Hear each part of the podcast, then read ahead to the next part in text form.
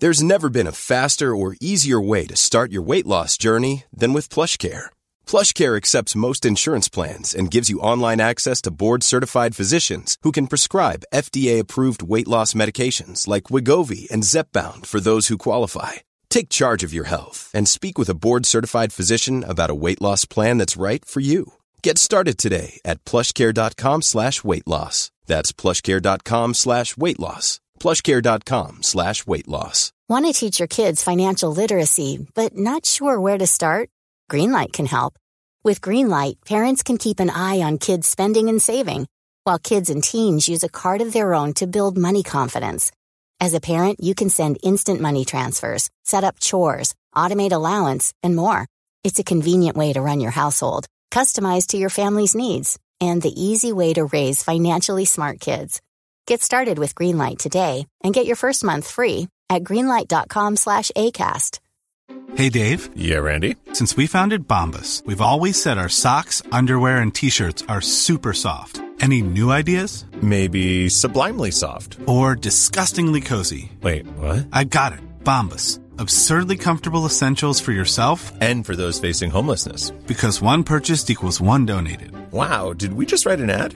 Yes. Bombas. Big comfort for everyone. Go to bombas.com slash ACAST and use code ACAST for 20% off your first purchase. You don't own me. No one can tell you how to travel as you are. Orbitz wants to help you discover where you want to go, who you want to go with, and what you want to do when you get there. Visit orbitz.com slash pride to book your next trip. Orbitz. Travel as you are. So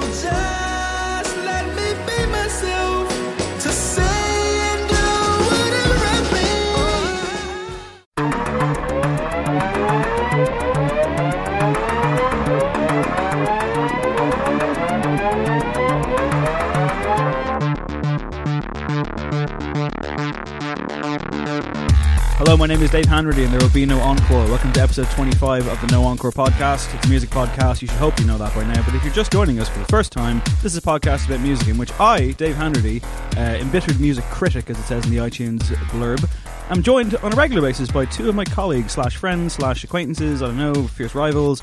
To my left, Craig Fitzpatrick of Newstalk. Anna Montana, what's up? How are you? That took a long time to get that, that nickname. I was it's- just taking a deep breath.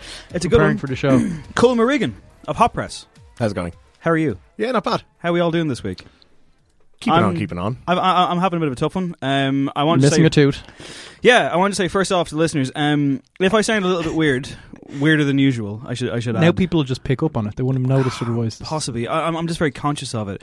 Um, I had a tooth extracted yesterday, and you know I'm not feeling fantastic, but uh, I- I'm all good. But I woke up this morning and I could kind of feel like there's still a lot of very tender kind of tissue going on there. So, um, I was kind of like, do I sound like I have a lisp? I might possibly. So if You I sound don't. if I sound a little bit different this week, that's the reason why. So uh, hopefully I haven't ruined the podcast now, and people will be looking for that throughout the episode. But you know, things could always be worse, and unfortunately, in the case of Craig Fitzpatrick this week, I didn't know how, I didn't know how to, I didn't know how to link it. Man. What a segue. Yeah. sorry. Uh, I'm I'm completely heartbroken. Yeah. Um, because the family cat died.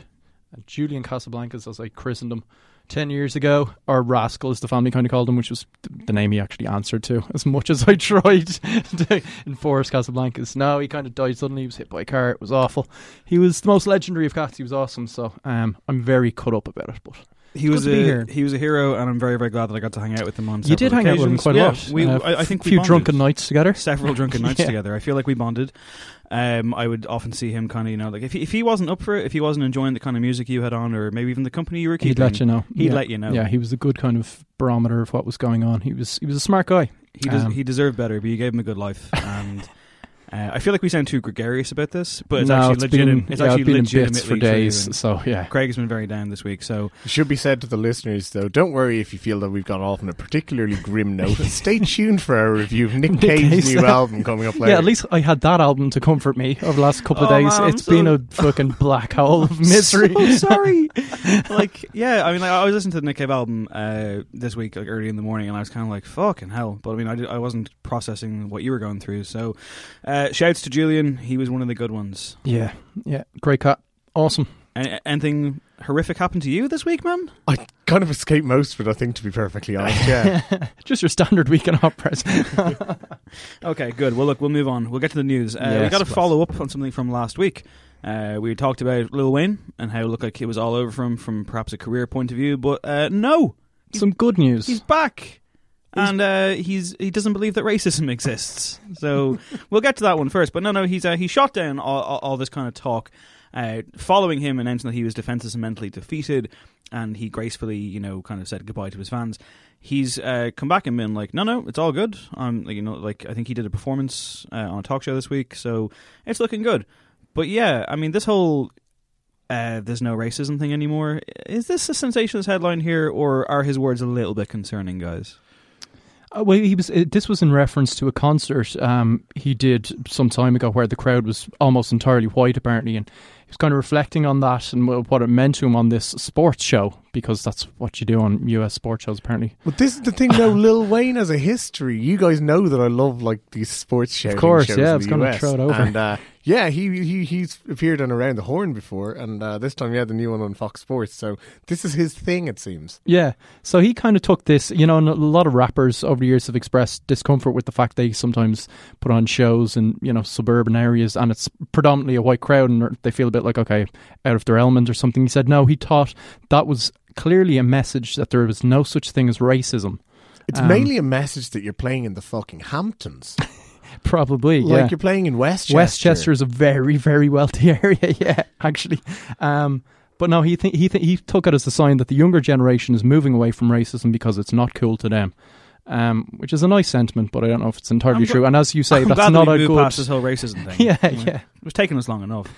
Um, but yeah, you got to wonder though what the crowd were like because uh, I remember when we talked about longitude on the podcast before, uh, George Moran noted that he'd never heard so many white people throwing the N word about with such fervor. And Cullum, you were saying that like you know Kendrick Lamar's kind of looking at in the crowd, being like, eh, I don't know about this. He, well, he wasn't too bad about it. I, I saw Talib Kweli play about 10 years ago, and he was legit like, the hell's going on here?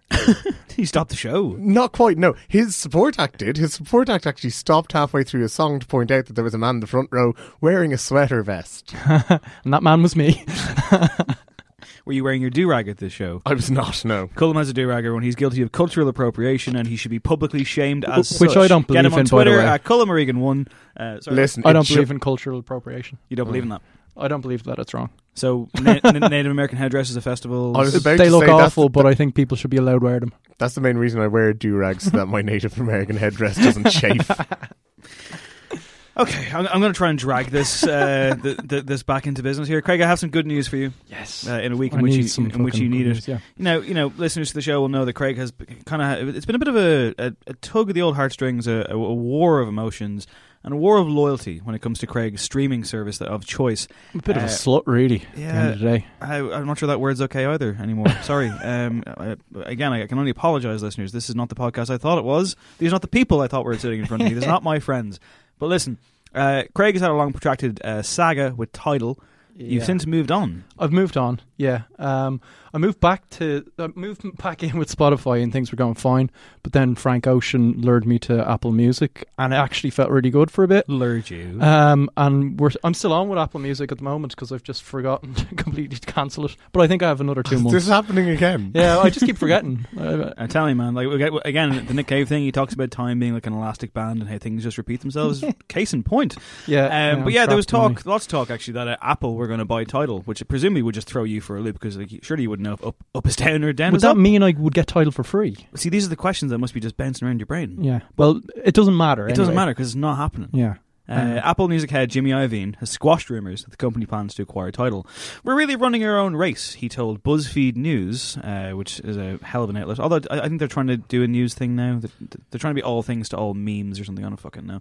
But yeah, he says um, we're not looking to acquire any further streaming services.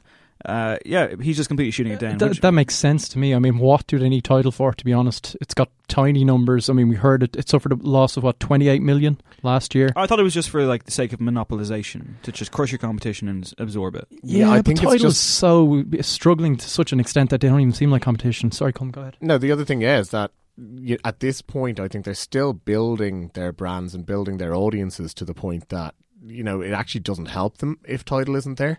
It's better if Tidal actually bites the, the bullet for them, keeps spending in the marketing, builds up some sort of fan base, and then they can swoop in and buy it sort of like five, ten years down the road. But it's not even like. Granted, you got to spend money to make money, but like they reported a, a loss of twenty eight 28 million million. dollars last Do you know year. no streaming service right now is operating at a profit? Not a single one. Not a single one. How's Spotify doing? do we know? because well you see like they're obviously getting you know some fans but they're spending so much on uh, marketing and stuff like that um, and also because they, they are paying a, a decent chunk to the record companies um, that yeah nobody's actually operating at a profit yet. It, it's still relatively low streaming in terms of revenue and even in terms of usage when you think of you know music fans worldwide. So it's still very much a you know a growing industry i guess. Speaking of, there seems to be kind of a move to try and move into other areas. I know you spoke to uh, a top guy in Deezer recently, and he was kind of saying that, like in the UK, they've done live gigs and they kind of have a live brand. And he was like, that may very well come to Ireland next year. But like, uh, it just sounds a little bit like. I mean, I don't know. Like, shouldn't a streaming service like? I'm not saying don't have more to what you're doing, but like, focus on the streaming service being the best possible thing it can be before you're like shooting off this way. Tidal to me seems like kind of like, almost like a vanity project and almost kind of like, you know, they they wanted to have street cred or something rather than it being a good service. It's terrible service. Like, uh, like I mean, Craig, like you've you had it for longer than you of us, but just any- anytime I've- janky. yeah, just it's really terrible to kind of operate. Just Apple Music's not much better. Apple Music's very complicated and It is. I mean, Spotify's so. leagues ahead of them, um, and it's obviously paying off for them. And they haven't had to kind of do those exclusive deals that we've seen with the other services. They just seem to be kind of pulling on ahead because people are enjoying the service for what it is. So, yeah, it might not be making money, but certainly their kind of future projections are looking a lot healthier than Tidal, which I'd be surprised if it's still around in a couple of years. But we'll, well, it's not like they don't have shareholders who don't have a, a bit of change to pump into it yet. like, Sure. so yeah, that's true. It's They one of the, be it- right. it is one of the least exciting kind of you know rock star wars though, isn't it? Oh Like, God, it's, yeah. it's not. It's, it's not how it used to be. It's like my streaming service is better than your streaming service. Yeah, yeah, it's it's it's kind of all balance sheets and boring stuff. Yeah, but you know, like like you want the music world to have more kind of wacky, kind of over the top stories, and sometimes, even in a in, in a news week which was as quiet as this one, we're really going bottom of the barrel here, listeners, as you you can possibly tell. Uh, maybe my favorite story of the entire year. Um, a Norwegian black metal legend has been elected to local office by accident. Now, Cullum, you have familiarity with the country of Norway, so I'm going to throw over to you on this one. Let's hear what you got to say. to be honest, Norway, uh, the political spectrum is left and slightly further left. So I don't know if there's anybody that you could vote in that would actually fuck things up in any sort of considerable way. Maybe that's the gamble that they've taken here. The lead singer of, uh, yeah, a, a black Fenriz. metal band called uh, Darkthrone. His name is uh, yeah Fenriz. Fenriz. Uh, but from now on, he will be known as Councilman Gylve Fenriz Nagell. It's not quite the same. No, it's not. I kind of prefer it to be honest. Be like a Um, Father John Misty switch up. That'd be cool. What's, be- what's better? He's got four years before he's even allowed to step down. This is incredible. Uh, he's like he can't get out of this. This is like jury duty for four years. yeah. So what happened was they, they asked him if he'd join this list of kind of backup representatives, in, in which he would also have to be elected onto, and he just kind of said, "Yeah, whatever." And then, um, you know, ran a campaign. His Well, he felt like he would be way down the list, and there'd Mm-hmm. be no chance of this happening. And I presume somebody called him up as, as a gag or something. It sounds something that a radio station would do. I love the idea of somebody in the upper echelons of you know really boring kind of you know admin job was like, you know, who I'm going to ring today. You know, I'm I'm just not. I'm so sick of this. I'm, I'm ringing all these retired school teachers and you know like traffic wardens. I'm going to ring fucking Fenriz from Darkthrone. Yeah. Why not? What are you going to say? No. And then it's like he said yes. Yeah, and but then I mean, like he did his don't know. best to actually sort of um, He played up to it. torpedo it. He played up to it. Uh, he posed for his campaign poster, which is him holding his cat. Sorry, Craig. Uh, So- I'm, I'm sorry, Craig. Jesus Christ. sorry. with with the subtitle of uh, "Please don't vote for me." Um, Yeah. Clearly, the reverse think he's psychology kicked in. Protesting and, uh, too much, to be honest. He wouldn't have gone to this trouble of holding up his cat and saying, "Please don't vote for me." If you know, The cat's name was Peanut Butter, by the way, which I think we can all agree is this is not. so. This is such a million miles away from mayhem and burning churches. And it's also no, no nowhere near the Julian Casablanca scale for naming a cat. No, but also, not. yeah, again, like yeah, this is like Norwegian black metal bands are meant to be like hard bastards who burn churches and wear their own T-shirts because that's cool. yeah, maybe this is the new age. I don't know. He, he's proudly declared to uh, clairvoyant. I guess that is that clairvoyant, but spelled funny. One more time. Um, clairvoyant. Uh, where he's declared, I, "I'm a pillar of my community." he community." sends it. He sounds proud. Yeah, he also he said it's very boring. He said he's not enjoying himself. So basically, I have to step in when the usual people go to the big meetings or sick or something. Then I have to go and sit there and feel stupid among the straight people. I presume by straight he means, for lack of a better term, normal. I, I don't think he Straight Not cool. Yeah, yeah, yeah. I don't, think, I don't think he means. stiffs, you I don't, I don't, I don't yeah. think he's bringing sexual All orientation into this, but who the hell knows? But yeah, I mean, if that was to happen in this country, Mm-hmm. if somebody from the music world in the Irish music spectrum was to get the call and you know, you know kind of on a whim went yeah fuck it put me down I'm sure Yeah. I'll be 57 places down the list and got elected to lo- lo- local council anybody spring to mind that you'd like to see in there Oh, that I'd like to see. I was thinking in terms of probability there for a second. I feel like John Creedon could do a good job for Cork because he's obsessed with Cork yeah, he loves Cork. Yeah, he did. He did do just. I once yeah. interviewed him for like you know my favorite city, and shock horror, his answer was Cork. Everyone's is. Took him about fifteen from Cork. minutes. Took, took him about fifteen minutes to tell me why, because he was so annoyed at a Sunday Times review he got, which he had some album about like ten towns in Ireland or something. Right. And yeah, he went off on one. He went off on this weird tangent. Hang on, this is John Spillane, not John, John, Spillane. Creedon. Sorry, I got it wrong. John yeah. Creedon loves Cork as John, well. Cre- yeah, but John, yeah, John, John. We all love Cork. John, John, John Green's actually uh, uh, um, uh, seems a more stable man. Um, but basically, yeah, John Spillane went crazy at me. He was like giving a fuck about this review he got. And he was all like, you know, like, how dare they say this? Like, that, that, that, that, this isn't interesting enough. And I was on the phone being like, this fucking isn't interesting enough. Like, can you just tell me about Cork so I can get off the fucking phone? So yeah, I feel like he'd do a good job. Yeah, I think Damien Dempsey would do great around these parts. Yeah, he would. Yeah, you can yeah. imagine him as like the town crier, just being like, yeah. I'd like to see, Getting I'd like see message out Brian, there. I'd, I'd, I'd like to see Brian McFadden chained to a desk down in whatever fucking dirt town he's from. Yeah, if we're talking about forcing people, like I like, I don't know, Gavin, Yeah. Gavin Friday maybe, oh, just that'd be- mixing things up and oh, just that'd be class, yeah. wouldn't it? Yeah, Gavin Friday. Like, I mean, like, presuming they, they Dublin City Council Inundation tearing it up. office Christmas party. Do, do you know any singers, Gavin? Do you think you could ask someone? You know, like oh, I don't know who I'm really thinking of here, but maybe someone you might be close to, possibly. And in fact, on that matter, uh, next Sunday, U2 turn 40 years old, and we will celebrate that fact by not mentioning them at all on next week's podcast. Congrats, lads! Delighted. What's that sound I hear? Attention everyone. One, one. Shut up. Craig on Kanye. Yes, it's Craig on Kanye, um, and some more sad news this week. Um, they created maybe one of the, the greatest pop moments of the year together. That Father Stretch My Hands drop, which is just epic. But Kid Cudi and Kanye are back fighting again. And as it's been before, it's Cudi once again kind of lashing out, at his you know, former friend and mentor and the guy that kind of got him on the road in the industry. So Kid Cudi took to Twitter um, to talk about haters. Um, he said, "I need you all to know I got so many haters within the industry, and these clowns know I'm about to crush their entire existence. Everyone thinks they're so great." Talking top five and be having 30 people writing songs for them. So everyone kind of assumed then, okay, is he talking about Kanye? Is he talking about Drake? Because he's got so many ghostwriters. He then confirmed my tweets apply to who they applied. Yay, Drake, whoever. So he got very, very annoyed. Um, Drake had some words from the stage basically saying, shut up, Cudi. And Kanye responded as well. Kanye, of course, feels hurt and disrespected, and he took another opportunity, which he always tends to do, to talk about the fact he brought in skinny jeans. this is like his crowning but, achievement. but even like the context of it seems like he was a malfunctioning robot. Like it has no correlation to what he says before or after. Yeah, so he says, Kid Cudi, we're two black men in a racist world. I got called names before you, bro. Why y'all got to be coming at me? Uh, then he compares himself to Malcolm X, and now he sounds genuinely hurt. And they have a history of kind of falling in and out with each other. They seem to be the best of buddies again. Certainly at that Madison Square Garden show, they arms around each other. Some uh, it was an amazing gift that came out of that, which I use constantly when I'm happy. No more. It's a sad day, so um, I'm sure that'll patch up eventually. But Kid Cudi, kind of biting the hand that feeds him. But apparently he has form for this. Uh, He our- does very much so. Yeah. Our Toronto urban uh, rap correspondent Joshua Hughes has noted that he was like, "This is nothing new. This happens all the time." Yeah, and it's a pity because they work so well together, and certainly Cudi doesn't do half as good work when he doesn't have Kanye's guiding hand, hand there. So he kind of needs him on side. I think he's a very talented guy, but doesn't always know what to do with that, that talent. Well, So- like you say, previous records suggest that they will probably patch things Yeah, up. So yeah. no need to They strike him off the Christmas card wish list quite yet.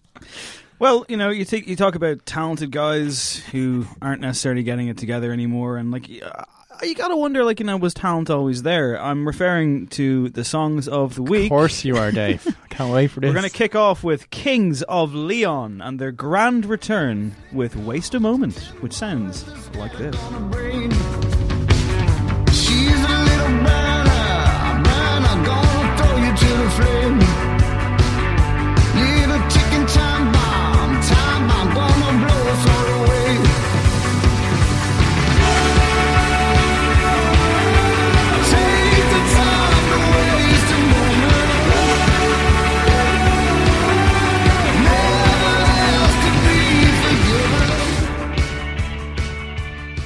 Yeah, that's a ragtag rock group, Kings Leon, back again. People seem to be fairly enthused. I'm not. You're going to make a joke about waste a moment? I wasted many moments listening to this song. No, Craig, I'm going to take the high road on this one. and I'm just going to talk about it being a really, really, really, really, really, really nothing song. Yeah, I mean that's exactly what I have down for. I was like, it's just it's meh, isn't it? You It I- It's like um, the midway point between "Use Somebody" and "Sex on Fire." Like it's it's, uh, and when it hits the chorus, which is there's nothing much to it. Those backing vocals that are just trying to sell some kind of hook, anthemic hook. It's quite calculated. And the thing is, I constantly am holding out hope for these guys because I think they did great work at the start of their career. 13 and, year ago or whatever it was. Like, you know, Yeah, I it's mean, back. twelve It's, years it's ago. over. It's, like- It's over, man. the last really good record was maybe eight years ago now. Um, You're referring to uh, because of the times, which was their third record and very good. If kind of starting this move had into more, Fire and st- no, no, that was Did it that was only by the That night. No, night, yeah. What did that one have? um, songs that you would know, f- crawl fans. Um, I'm trying to think of other tracks Four you would Kicks? know. No, that, that was beforehand. Yeah. Yeah. I'm not the most well versed Kings of Leon guy. I like what I like, and with them, I like very little. Uh, and I do think that, without question, this is one of the most obvious examples of diminishing returns. And yeah, I, they've been fairly useless for a long time now. Albums like Mechanical Bull and Come Around Sundown. I mean, unless you're a completist, are you really going to war for this? And this just feels like Oh, absolutely. they're not. back, and here's a tour, and he sounds a bit more like Bruce Springsteen now, and this is as by the numbers as a They're, rock. they're turning song. into the new Bon Jovi. Ooh. And when you know, you know they've got talent. I mean, Bon Jovi's a bit more dynamic, though. At least. really? I'm not- I'm I mean, not- I know they go no, country once every no, decade, I'm not- but, but, come I'm not on. saying Bon Jovi is dynamic, but like it's more dynamic than this. This is, I mean, like Craig said, you know, it's in between. I mean, yeah, that's the phrase that you're looking for here. Like uh, middle of the road. This is music to take a cover it. sedative to. You know, this is like me in the dentist chair getting fucking lidocaine. Sedatives can be kind of fun. I mean, you wouldn't want to stick this on, would you? Where are you going with this? Been a tough week. yeah. Yeah. Um, but no, I know, like, you never really had much love for them. I don't know if you probably spent much time with their early work. Um, but that second record, Aha Shake Heartbreak, has some amazing guitar work on it. They were actually quite unusual when he still sounded like he was some hillbilly that just kind of crawled out of the mountains. And, Yeah, and, like you know, he's an unusual voice. Now he's just kind of Bon jo- Joviing it up. But yeah, he's, I don't know. It's like I always say that Great Zane Lone li- line where um they've basically done it backwards, where you know Yeah. bands come out with a radio friendly, clean look, and then they go away and grow beards and get interesting. And Kings of Leon have somehow managed to flip that on its head, come out with the beards and the interesting music, and then just yeah descend into. And it's worked for them in terms of the bottom line. I mean, they've they've got a massive fan base now. They're married to supermodels. They're doing grand, you know. Someone else with a massive fan base to keep happy is Lady Gaga. She has released Perfect Illusion. and It sounds like this.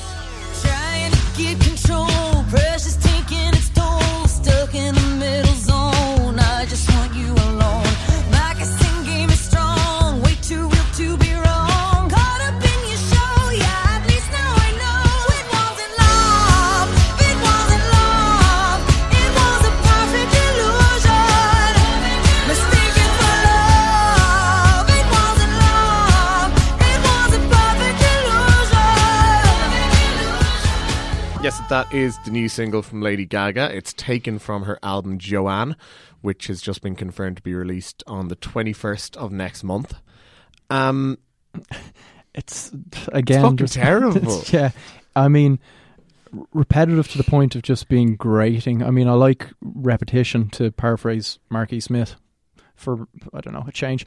Um, but no, this is just just horrible, dreadful chorus. I mean, it was written with Mark Ronson and Kevin Parker from Tame Impala, so you expect something a bit interesting to come from it. Kevin Parker flew from Australia to be with her and write this song. Shouldn't have bothered. Um, it's it's it's not great at all. I mean, when when this first came out, I a friend of mine has said to me that he thinks that there, a change has been made on the YouTube version of this because when it first came out and we both heard it, I, we, we were about like, uh, did they forget to produce this? Like, like why do the vocals sound like they haven't been mixed? I mean, like, like this is bizarre and. Yeah, and then a couple of days later on YouTube, it sounded a little bit more boosted, but I don't know how that could be possible because it still had the same view count. But I'm, con- I'm I'm convinced that like a demo version went up first, and the replacement, if there is one, and I'm not just losing my mind, ain't much better. Well, I think there'll need to be about ten replacements before they actually. Get This is a this song. is a this is a perfect illustration, if you will, of just how an act can have such a gigantic fan base, a la Beyonce, and then when they bring out a duff track like this. Like it's been really kind of funny to watch Gaga fans stretch themselves in knots to try and like justify this and like the usual shit, the usual like you know, oh my god, she's the queen and Yaz queen, all this bollocks, man. I'm just like, it's crap. This is crap. This It- is empty. This is hollow. This is useless.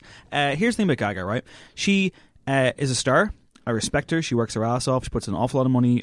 I think pretty much all of her money into her tours and into her her stage setup. And she genuinely is talented, but she doesn't have the songs. I don't think she has the songs. Now, she's far more interesting in her music, which I is think that just she had a few decent songs when she first started out. Poker Face is a Um, hit. I Poker mean- Face is great. Just Dance is, is, is a really good, you know, kind of announcement coming out party. Yeah. Uh, Telephone is a great fucking tune. That was 2010. Bad romance works to a level. Yeah, Bad Yeah, Romance Gone, but that's that's also first. still around that to 2011, I think. Yeah, like, but yeah, like yeah. the last five years, you know, you're giving me nothing, and it's that thing. You can. It doesn't matter now. She has her little monsters, and it's fine. But like, it's this is so bad, and like, not only is this bad, this is annoying to listen to. This is irritating, and I hate this. Listen, I mean, one thing that you can be thankful of is that li- the, those little monsters uh, aren't old enough to remember Bananarama. Because if I'd heard this song coming from that Electric Ireland stage at Electric Picnic, wouldn't have been all that surprised. Yeah. Or if ABC decided to play it. like, this is so uninspiring. And what's more, to be honest, I think when you listen to that ending where she kind of gives it the vocal gymnastics and it just turns a bit wild, I think she knows how uninspiring it is. I think she knows how plain that track is. Oh, she's like, and thinks, gotta do yeah, something." thinks this Well, is going to be the saving grace at Why? the end of it. I mean, even if she didn't have Kevin Parker or Mark Ronson, who are proven pop writers, what's going on? Like, I mean, do like, not know. Are you, are you, is is there really nothing left? Is there no? And also, She I- wrote on a typewriter. That's the big takeaway. Apparently. Brilliant. Um, She's Tom Hanks. hell. And like the, the album, like I'm seeing a lot of fans kind of react with like a bit of kind of uh, trepidation because it's called Joanne, which I think is like either her aunt's name or it's her middle name. People are like, "Oh, this seems like a personal Yeah, project it's a middle now," name. and they're like, "Oh, this could be like her, you know, her quiet, uh, looking inward, introspective thing, which doesn't have a lot of hits on it." I think that this song is a much bigger red flag. This is terrible. Yeah. Can I read out one of the comments from the YouTube? Just because this was the funniest thing I ever saw earlier. Someone wrote, "How can this song have 13 million views when there's only 7 million people in the world?"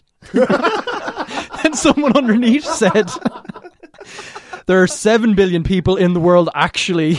And then the person responded, "Um, no, there isn't retard." and that sums it up. wow, YouTube, ladies and gentlemen.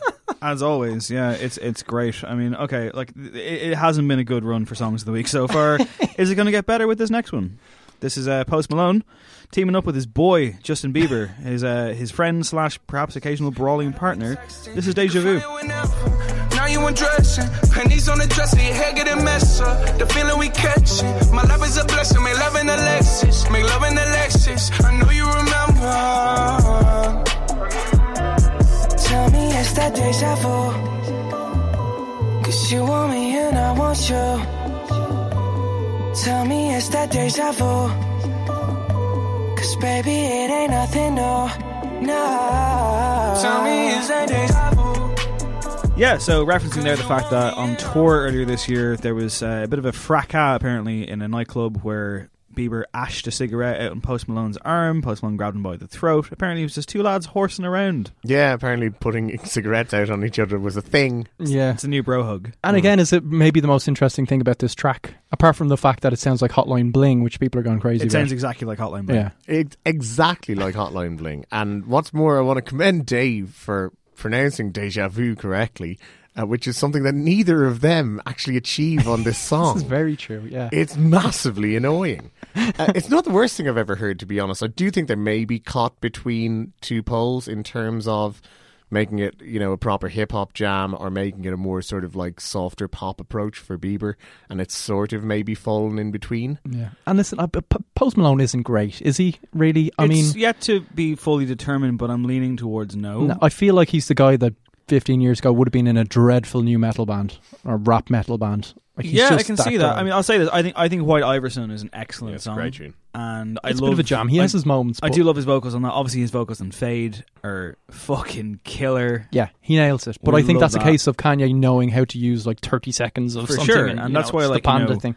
Um, can he do it on a long form record? I'm not too sure. This isn't very inspiring. It's fine. It's kind of pleasant. Yeah. it works for the vibe that he's going for. Like you know, Bieber's phoning it in though. I mean, so unremarkable. At one point, he just starts going "Ugh," like he's just like discovered that auto tune's kind of fun, and he's going "Ugh," and like that's it. This felt like something that they basically like you know after a gig or after a night out they hit they hit like their studio at like four in the morning, but their Got studio stoned off got their stoned off their tits. tits and just like did a song together and put it out there, which is probably what happened. I mean, like Drake was in the corner, turtleneck dancing. Yeah, their studio, of course, is not just like your average "let's go home to a bedroom studio." This is like you know the state of the art. That's why the song sounds pristine as you would expect. Mm-hmm. But yeah, I mean, like, is that is that all right though? Like, like I mean, like, like I, I don't have a problem with the song existing, even if it is just two guys dicking It's around. generous if you do.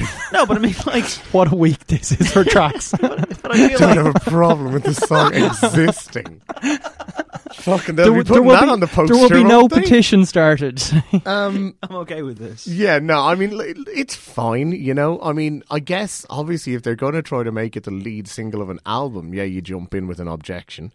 If they just made a track and, you know, want to release it, want to share it, I mean, it doesn't have a video, I don't think. It's just on Spotify right now. That's correct. Um, yeah, fine. Yeah, Grand. and pretty fair enough to kind of rip off Drake, considering that song was just a rip off of Cha Cha to begin with. It was a sample, so yeah, fine.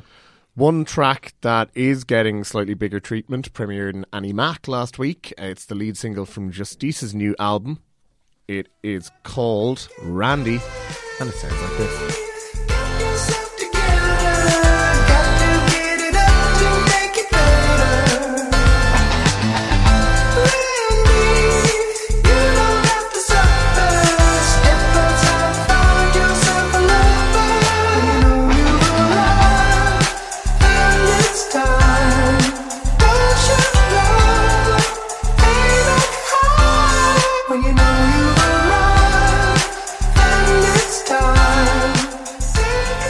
So that is from the new Justice album. That will be called Woman. The single is Randy. And One of the lyrics has got to get it up to make it better, which is great. So yeah. Um, this is. Do, I, do we want to say unremarkable again? You know what? It It's like funny such an unremarkable word to keep that we've been talking about Kevin Parker a few minutes ago with Lady Gaga because this to me sounds like a bad Tame Impala song. It is. It's a bad. It's it's one of the tracks that did make Currents. Yeah. Um, and they've been away for five years. Um, the first record I thought was very good, actually. To be honest, for kind of European dance music, they were nimble. They had great ideas. I think thought it really worked. They lost me a bit with the second one, where they decided to go a bit country music, and I just thought, okay, I'm out now. It's been a while. Haven't really been missed. I, I don't think to a huge degree. And with this, it sounds like maybe returning to some of the ideas from the first record, but just not executing them as well. Justice are one of the more disposable dance acts out there. I feel. I mean, like obviously they broke out with uh, the track with Simian Mobile Disco, or Simian obviously Mm. Mobile Disco, which is you know We Are Your Friends, which of course led to the big stage invasion, kind of the, the, the beginning really of the Kanye West ego. Um, and that's a great tune. That's still a great tune. Uh, D A N C E, I think, is not good. Brilliant And song. Do you think? It, do you I think love it's it. brilliant? Yeah, yeah. I think that's think a it's a good song. But do you not think sure. like it's part of that kind of time period where like you had stuff like Klaxons and you had a lot of stuff kind of No, coming out that like no. that kind of NME were pushing that new rave thing and I know. and it, it just kind of like even like standing in the way of control by the gossip those those kind of like that kind of I think you're just associating 2000s with where you stuff you hate because it came out around the same No, time. I, I- I don't hate those songs. I mean, like, like, like, granted, these are I am associating with stuff I would have heard in, in the nightclub. The, you know, like, in like- the in the club. in the club, In that in club. the club. Uh, find me in the club. Which club, nightclub, Dave? Fusion nightclub in Drogheda. Which no, I I mean, still I, going. I mean, it, it Says it all. Like their their sound, especially on that album, owed a lot more to just you know the sort of traditional French house sound than it did sort of any particular trends in pop or rock. I at thought that it was Yeah, Italian trends. disco stuff as well. No, I, don't know if it was rave. I'm really disappointed to be perfectly honest. I loved that first record. Mm. Uh, Stress is an amazing song. I'll give you that. Waters of Nazareth Oh, was the song that epic. I just yeah, that was incredible. I can remember seeing it live, and that sort of breakdown towards the end was just wild. It was insane. Says a lot about this new track that we are not talking about it. Reminiscing. It's kind of It's a feature of this week's songs, isn't it? Yeah, This, this might be the worst week we've had for songs of the week. I mean, it's a heavyweight week in terms of names, but it seems like all these big names are just phoning it in. And this track, like, there's a six minute version, there's a three minute and thirteen second radio edit version. Yeah, you don't need the six minute version. You I don't don't need- know if you need the you three don't need the minute radio radio version. Like this is so again, like like this is phoning it in and not coming up with end that's even half decent. I just found this so throwaway and so unmemorable. It had no hook to it. This is not what you want from a comeback single. You know, you're kind of like you want a fucking wow with a comeback single, especially this year. We talked about this a lot. This is a big year for music, and it's it's it keeps going. Every week there's new stuff, and every week there's new names, and then it's kind of like you know you're like, oh Jesus, they have a new album coming out. Like really in the next three months? Fucking hell. So I feel like in this year in particular, you got to be ruthless when it comes to your music choices, and pretty much everyone on this list is not doing it this week. Yeah, granted, pretty much everyone on that list, it's also our first taste of what's to come. Yeah, and So- also these days, I mean, you're not having that big official. Here's our single. Sometimes it's just we'll stick this up online, get the ball rolling. You know, it's n- not kind of indicative maybe of the entire albums, but we'll see. We'll hope so. Yeah. Uh, speaking of albums, we are about to talk about Nick Cave's uh, new effort. It's called Skeleton Tree. Uh, first, though, uh, the accompanying documentary uh, was released this week, and Dave clapped eyes on it. I did, yeah. Uh, in the name of music journalism, I went down to Lighthouse Cinema on the basically like one more time with feeling is the name of the accompanying documentary to this record. Uh, it exists ostensibly so that Nick Cave doesn't have to do any interviews uh, surrounding this record. For anyone who doesn't know, um, the not the narrative, the kind of uh, what's the word I'm looking for here, guys? The The background. the background, I guess, like like the, the thing that's kind of hovering over this Yeah. this album is the death of his son, Arthur Cave, who died at the age of fifteen, having uh, fallen off a cliff. And the album, from what I can gather, was definitely you know in production. It was it, like like he had written a good bit of it, and you know like so it wasn't that this entire record is based off that. However you can certainly not only apply what happened to it anyway, but also the fact that like there's definitely some stuff here which was written after the fact, and there's also he talks about it in the film about the idea of you know almost prophesizing things and how his wife Susie Cave is quite superstitious about a lot of his lyrics and how you know he's kind of like wondering aloud about like is there any truth to this and like you know like uh, you know like is is this a possible thing? Uh, Andrew Dominik is the director of this documentary. Um, they have worked together in the past, um, most notably when Nick Cave and Warren Ellis provided the soundtrack to the assassination of Jesse James by the coward Robert Ford, which I also saw in the Lighthouse last week in 35mm, which was just exquisite. And that music, particularly the ending, I've banged on about enough. I won't go into it again, but it's just it's it's it's a magnificent piece of work. And yeah, I, I, I this premiered and with a worldwide kind of synchronized event. Uh, actually, after we recorded the podcast last week, and I got to catch one of the encore screenings because it was only in cinemas for like a weekend. As far as I'm aware, it's gone now, and the intention was to catch it and then you know get yourself to it. So I saw it in 3D, which was strange. Didn't really add an awful lot, but I can see what they were going for. Um, there's a lot to unpack here, and I'm not even sure where to start. Uh, like, it opens up with Warren Ellis, and you know he's basically saying like he's in a cab, and he's saying like I'm not going to talk to you about what happened. I'm not going to talk to you about what Nick is going through. I'm not going to, you know, give you a proper journalist thing here. And he's not being, you know, cold or rude or anything. Like, there's a sense throughout this that like you kind of wonder why it's even happening. Apart from the perhaps obvious reason of it has to happen because it gets him out of, you know, just talking to people. Yeah, it's a weird situation. to be asked questions that he will he will on a subject matter that he will have to deal with now for the rest of his life. I mean, it starts off and like he's in a hotel room, he's getting ready, and he puts his shirt on, he does, does his hair, and then you know the camera that they're using to film him isn't in focus, so he has to do it again. And he's kind of on the voiceover. He's kind of like, "I'm here with these fucking filmmakers, and their new fancy 3D cameras not working properly, and I have to do this again." And he just seems shell shocked by everything. And throughout the film, Nick Cave seems quite lost. Uh, he seems kind of like a lost little boy in, in many respects, and it's incredibly unflinching. In essence, it's it's it's a musical in because like every track on this record, the eight tracks get played at different intervals. They're in this kind of big studio thing, and through clever kind of camera work, you get to see different processes of it. I mean, the videos that we have seen so far uh, for Jesus Alone and I Need You are taken directly from this film. Like they are like what you see uh, as part of this. I mean, it's it's harrowing. It's it's as raw and unflinching as you you might imagine it might be, and it never feels forced. Uh, there's a moment where Nick Cave talks about strangers kind of offering platitudes, and he talks about how he was standing in a bakery and someone came up to him and grabbed his arm, and his involuntary reaction to this was to harden up and kind of scowl a little bit before realizing, you know, that he was now surrounded by what he calls kind eyes. And the person who took his arm said to him, "We're all with you, man." And he wondered how he suddenly found himself uh, an object of pity and he just sounds so resentful by this and he's just he's trying to make sense of it all. He's so uh like he's he's constantly looking inward. He's constantly even looking at himself for like like uh, he's concerned with his appearance. Uh, he says at one point the director says i look like a battered monument. And he looks at the bags under his eyes and says they weren't there a year prior. Um it's really like it's drawn a lot of kind of uh, interesting journalism, as you might imagine. There's a great piece on Fact, and it says I'm going to read from it now. It says there's a quote where he, Nick Cave says, "Imagination needs room to breathe, and when trauma happens, there is no room to breathe."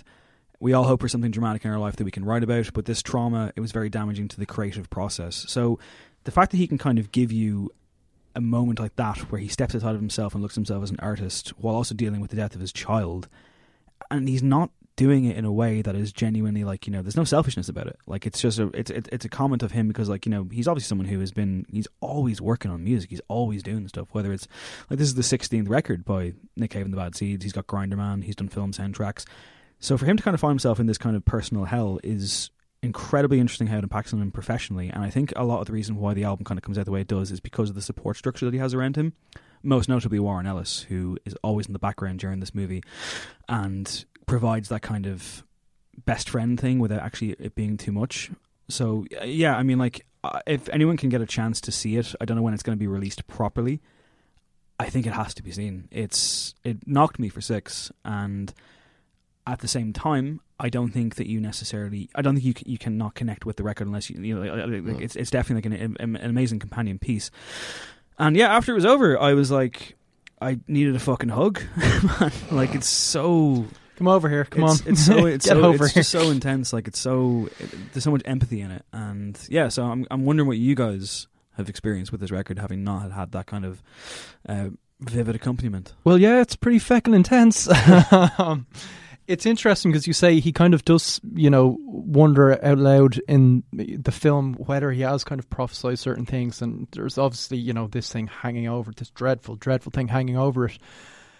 But he also, uh, just from what I've read, it seems he kind of stresses that actually a lot of the, most of the lyrics were done beforehand. The songs were kind of done beforehand, so and actually to a large extent with the aesthetic of this record i mean it's a lot darker than the last one understandably but what you push the sky away i mean those kind of flowing free form atmospheric tracks rather than fully composed songs this is a nice continuation of that and i kind of feel like the record might have sounded like this regardless of the awful tragedy that happened the songs themselves don't seem terribly impacted in terms of the writing and the composition and what the musicians are doing but what does it for me is obviously it's totally recontextualized with this death, but also it's his performances.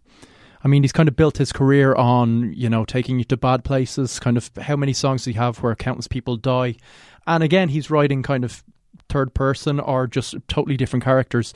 But this time he's investing so much of himself. And, you know, he this is a guy that's written songs called like The Weeping Song, but you've never heard him be so like distraught. He's on the verge of tears at times. Yeah. throughout these performances. Uh, yeah, there's a few tracks uh, in it. Um, I, I think it's "I Need You." Oh yeah, where he sounds like he's curled up in a fetal he's position. Like yeah, to cry. Yeah. Um, We'll actually have a quick listen to that, will we? yes. let's-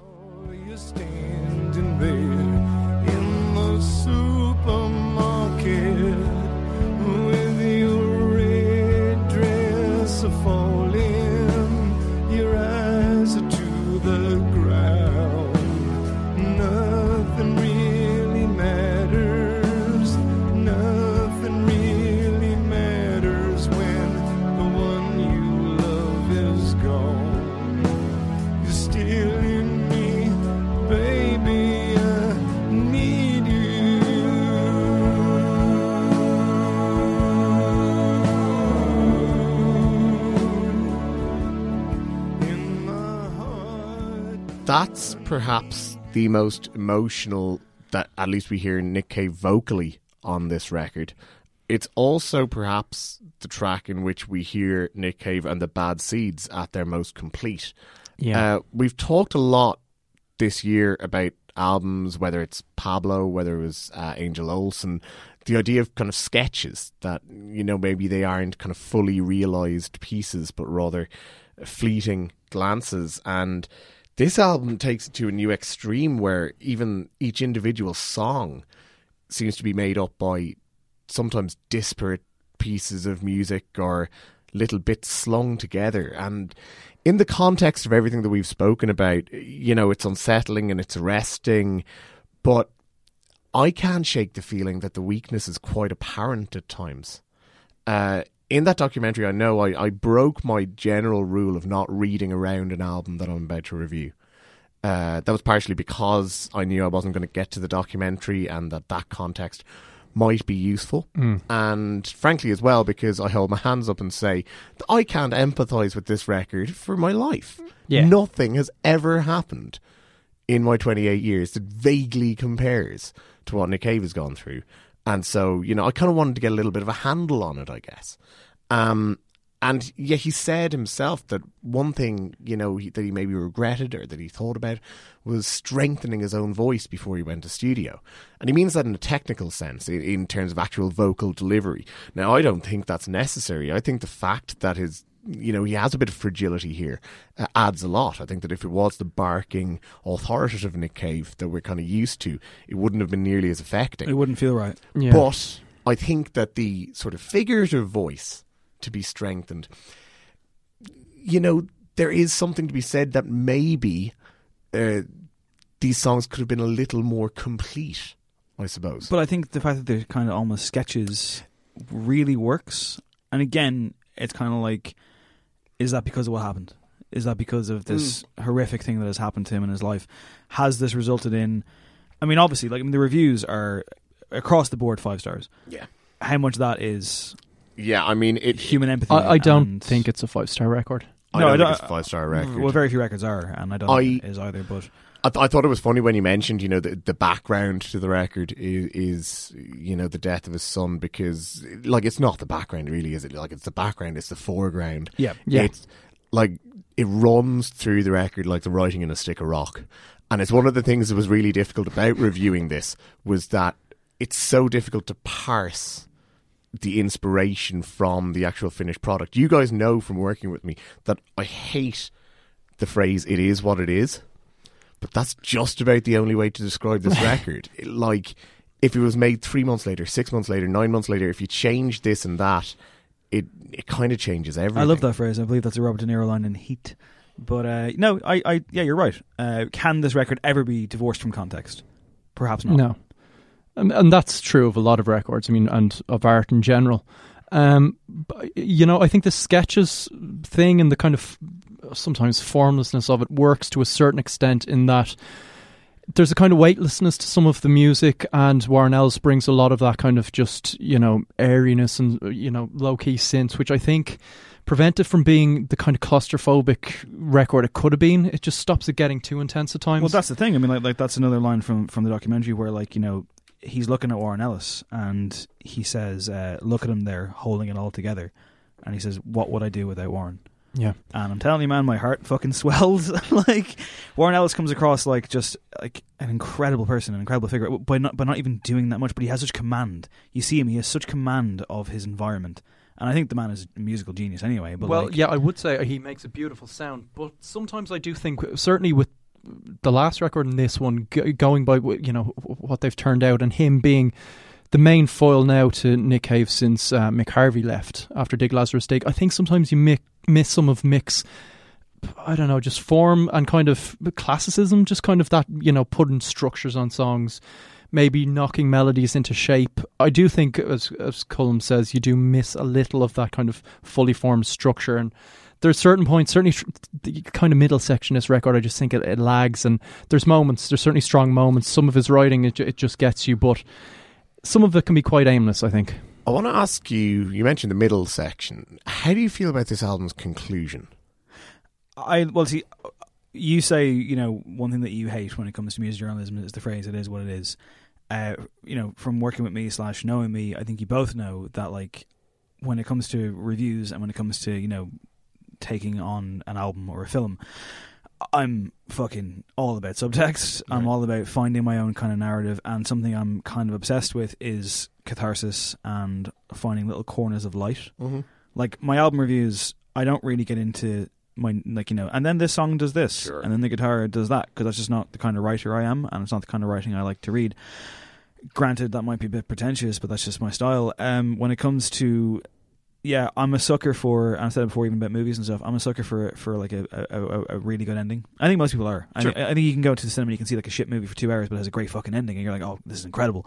Um, I love the way this record ends. I think Skeleton Tree is is the perfect. I think it's the only way you could end this It is a great ending, yeah. because it offers you, it offers you something. Some- it gives you some fucking hope that he's Yeah. gonna that he's gonna get through this, and that you can get through. this. And that's kind of like where I do think, yeah, I'm with Craig. It, it does lag in the middle, and even like the opening track, Jesus Alone, like, as George on a previous episode noted, it sounds more like a radio transmission than a song. Um, or a frequent- Sounds like David Lynch's kind of fridge. or a frequency, yeah, or like, like, like a weird frequency or something. And I mean, like, ultimately, I kind of it has a it has a narrative. It it, it has that kind of you know that like like a, almost like a three act play structure. It might not be the most incredible e- easy thing to listen to, but like I really love that it ends with the possibility of light, the possibility of hope. And Yeah. and I think that like you know, it's it would have been wrong for it to end on a downbeat note. I have to say that the track before it, I wasn't a huge fan of Distant Sky. Oh, I, thought that was great. It just sounds to me like a funeral procession. Well, it's it's know? a kind of hymn. It is. Yeah, it a it's, it's hymn, very like, dark, but I think it's Um, beautiful. But, you know, you might as well have just put a cover of "Going Home" on it. but uh, but there is a sense of like closure. Is, is that a decent enough word to use? There's a hint of that in that final track in Uh, I Skeleton wouldn't Tree. say closure, but maybe kind of an acceptance. Some level of acceptance, Yeah, at least. acceptance Yeah. for sure. And I mean, like again, not like to go back. I I, I can't not go back to the film because Mm. it's so interlinked. Uh, there's a moment where like he's in his house and he talks about how, again, platitudes. You know, like like that kind of thing about people will say what they can, they'll do what they can, but then of course they will go away and you're on your own. Um, and he says that like people say he's there, he's in your heart, he's with you, he, he's there with you, he, you know, he's right there. And Nick Cave is like, he's not. He's like, I mean, yeah, he, yeah, he's in my heart, but he he doesn't live. Yeah. And to hear him just say that, it was like fuck. And then like he says, um, he's looking at the window at one point, and he kind of just trails off, and he kind of says, um, it happened to us, but it happened to him. And you're just like, you're line. like, my heart's breaking right here. Um, so yeah, I do. Yeah, I, closure, no. Acceptance. Yeah, and- closure isn't the right Well, I line. think it's Definitely, interest- He, he sounds at peace at some level. To a he degree. sounds at peace. I think it's interesting that with the first track you talk about that kind of elec electric drone, which is just quite sharp and disconcerting. The way that's totally inverted with the droning synths, which are much more kind of just uplifting on the last track, I think gives it's some of the sting is gone at least. I think. Yeah, and the one thing I do want to say before we get, we get to scores or whichever is you were kind of saying, you know, I can't directly relate to what's happened to him. Of course, no one at this table can. And an awful lot of people cannot. And I mean, like a friend of mine doesn't want to listen to. The, I, I think he doesn't want to listen to this record because, you know, he has a child of his own, and I feel like you know it's because I said to him I was like, you got to you know, you got to watch this movie, and he was like, no. um, I, I I think that you can have empathy for another human being, even even if you've never been through the trauma of, of or even like that, that that he's going through, or even like have a child of your own. Because I I just found it like really.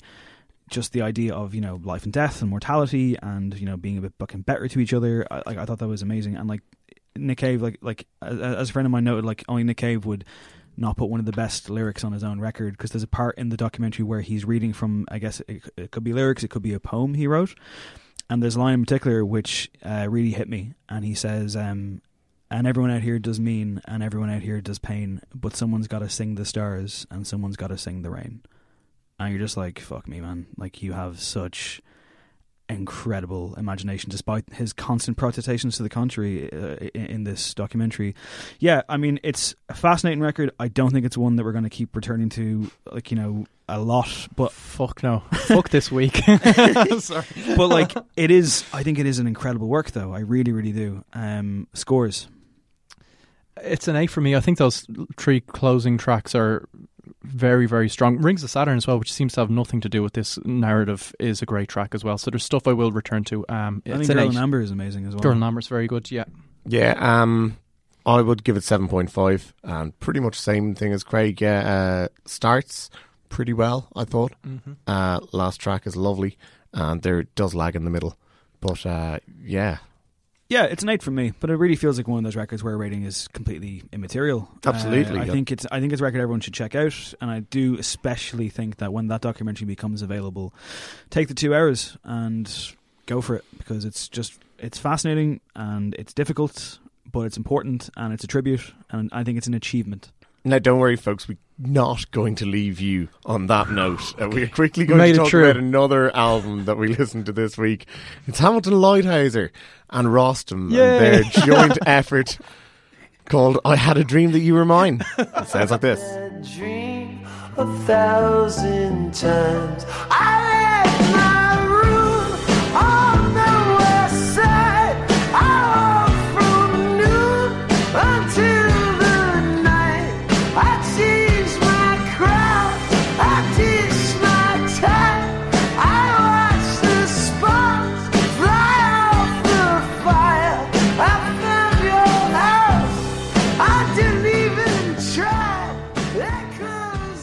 Yeah, that's a thousand times. It was the lead single from Hamilton Leithauser and Rostam's album.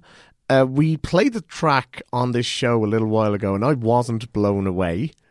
You you, you cost us a listener. I'm really glad to say that I have changed my mind. Um, yeah, thank you. Seeing the light that annoyed me when I heard the episode. No, you know what? what? Me sitting right here. That's an incredible song. I think at the time I kind of said that yeah, there wasn't enough balance by way of kind of dynamics. Um, which I mean, you know, I might stand by in the case of you know if it's just a three and a half minute song. Obviously, here it's not. In the context, it's the first of ten, and it's a great album opener. And I really enjoyed this record. Yeah, so did I. I agree with the kind of it's a big kind of opening statement. It's a great melody as well. I mean, there is a kind of you know it is insistent, but I think rightfully so. And when it cuts that chorus, it's just But also, Ah, like, the chord him, changes. Him when he like, we're, we're all smiling again in the studio. by the way. yeah, just thinking Thank about it. God, uh, Well, like this song, I mean, like both both for the record and and and just generally, it sets a tone, doesn't it? massively so. It's like it's, uh, I you know, I kind of said to someone I was looking for people to review it for Head Stuff Music, and I was like, I haven't listened to it yet, but I would imagine it sounds like sauntering down, you know, a New York City street Oh, yeah. in, in summer sunshine. Uh, that bit where he's like, you know. Uh, I'm kicking the doors in, and his vocal just gets bigger. You're like, "Fuck, come on!" You're like, it's just, it's so such a good singer, and it's interesting, kind of Incredible Rostam singer. talking about just like for years I've just wanted to use his voice and just in every way possible. Well, let's talk And- about Rostam for a second. Okay, Well, let's yeah. talk about like you know like his kind of career trajectory because that's very much changing. And I'm wondering now. Gonna break my heart again. I'm gonna break your heart again. Obviously, Rostam, uh, for anyone who doesn't know, is now ex Vampire Weekend. He left in January of this year, which follows their excellent, excellent record, Modern Vampires of the City. Are we coming up on three years? Has it been three years? Two years? Yeah, 2013. 13 yeah, i think it was that, that's a fabulous record with some really august songwriting and they really got into their groove and you didn't want to find one of the key members being like see ya so that's happened now he's obviously worked with different people you know he was on the tokyo police club track from last week which was a bit of a kind of a middle of the road thing but you expect a lot from him and what i'm wondering now is when we hear the next vampire weekend record uh, is there going to be an obvious hole there does he bring enough to this because the one thing i will say about this record which i do really really like is this is not very far removed from Hamilton Leithauser's first record from two years ago, three years ago, Oh, yeah. Black Hours. Yeah. Like it sounds very similar, which is fine, but I kind of thought Rostam would have brought a little bit more to it. Really, Just I thought he was bit, all yeah. over this. No, Okay, well, yeah, certainly with the kind of you know treated drums, which were a signature of the last record. I mean, he's done a lot of that. His work on the piano, I think. I mean, there's just times the harpsichord. It's almost like a Paul McCartney thing of just like taking the pop back to old timey stuff and then just readapting it and putting it in a different context.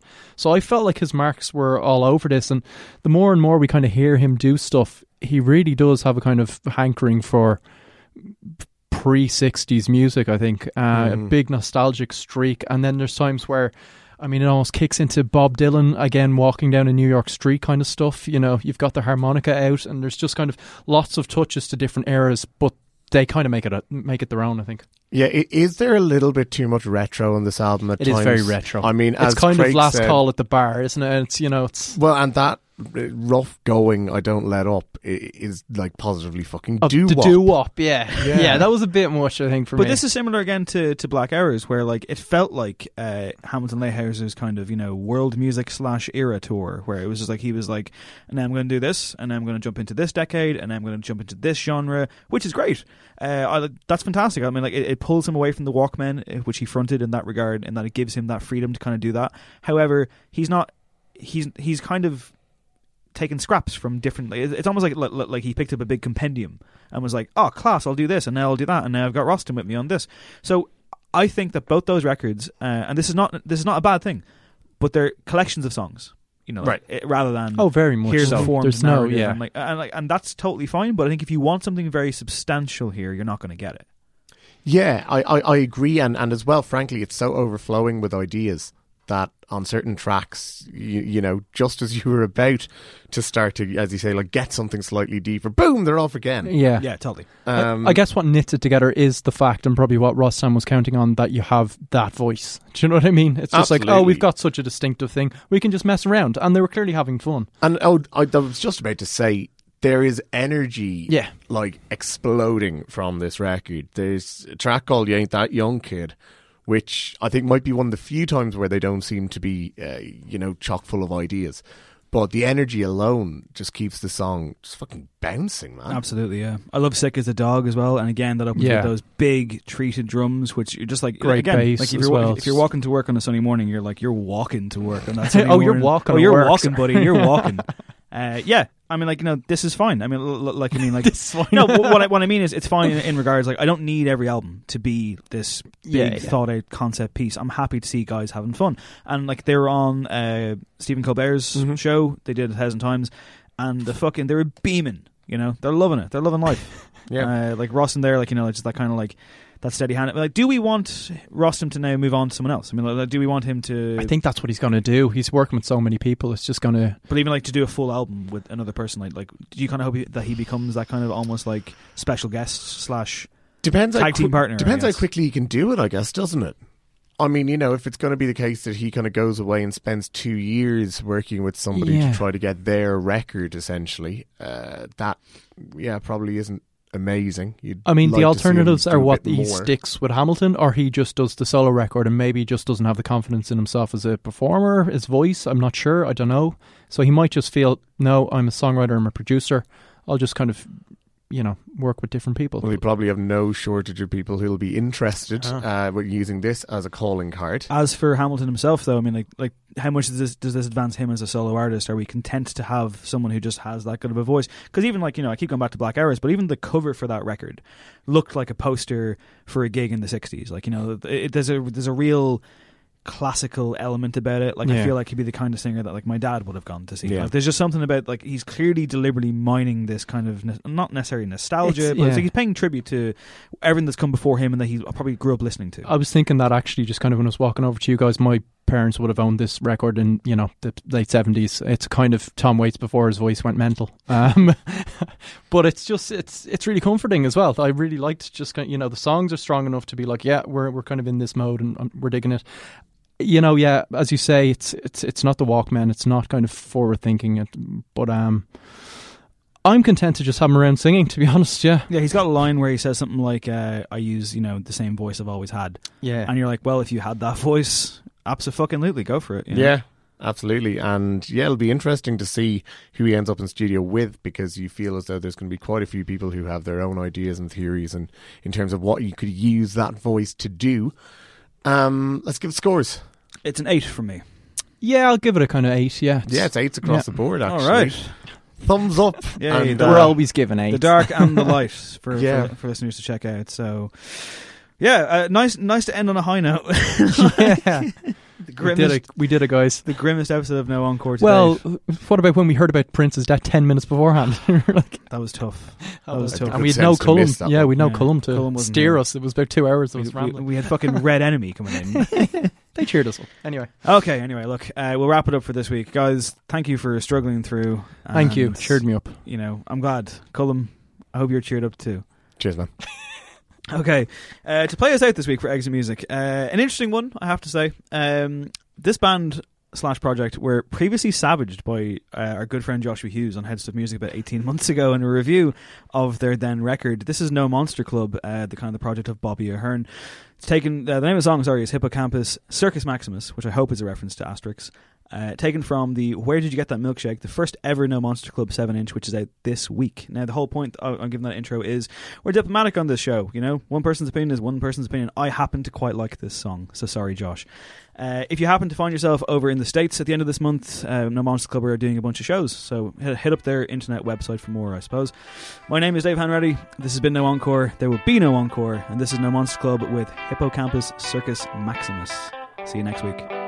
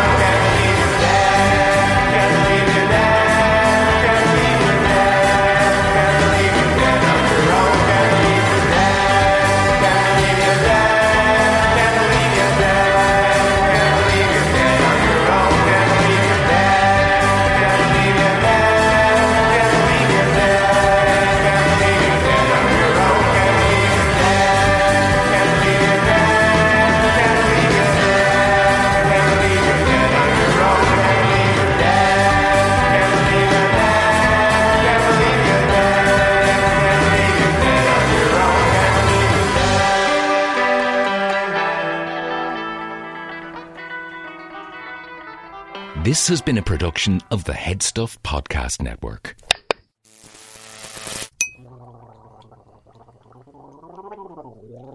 It's got a whole process now. Alan, I can only apologise. The been thinking about McDonald's all day. Can't get it off my mind. I can already taste it. Ooh, got my mind on my mouth and my mouth ready for some Mickey D's deal. There's a deal for every moment at McDonald's. Right now, get two of your favorites for just $3.50. Mix and match a classic McChicken, a hot and spicy McChicken, or a juicy McDouble. Price and participation may vary, cannot be combined with combo meal, single item at regular price. Hi, this is Paige from Giggly Squad, and I want to talk to you about Splash Refresher and my water intake. Okay, so you guys obviously know that I'm a hydrated girly, but sometimes when you drink that much water, it starts to just taste bland, and you're just like, I need something to spice it up. That's why I love Splash Refresher.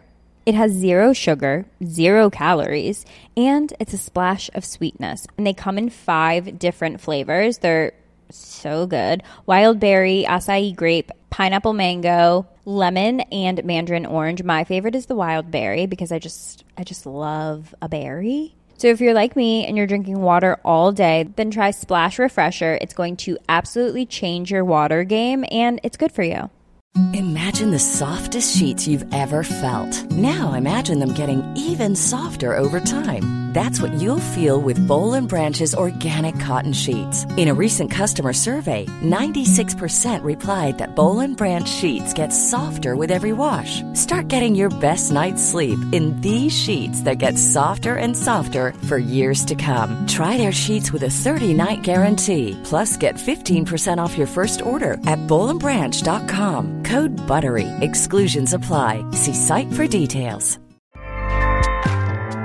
ACAST powers the world's best podcasts. Here's a show that we recommend.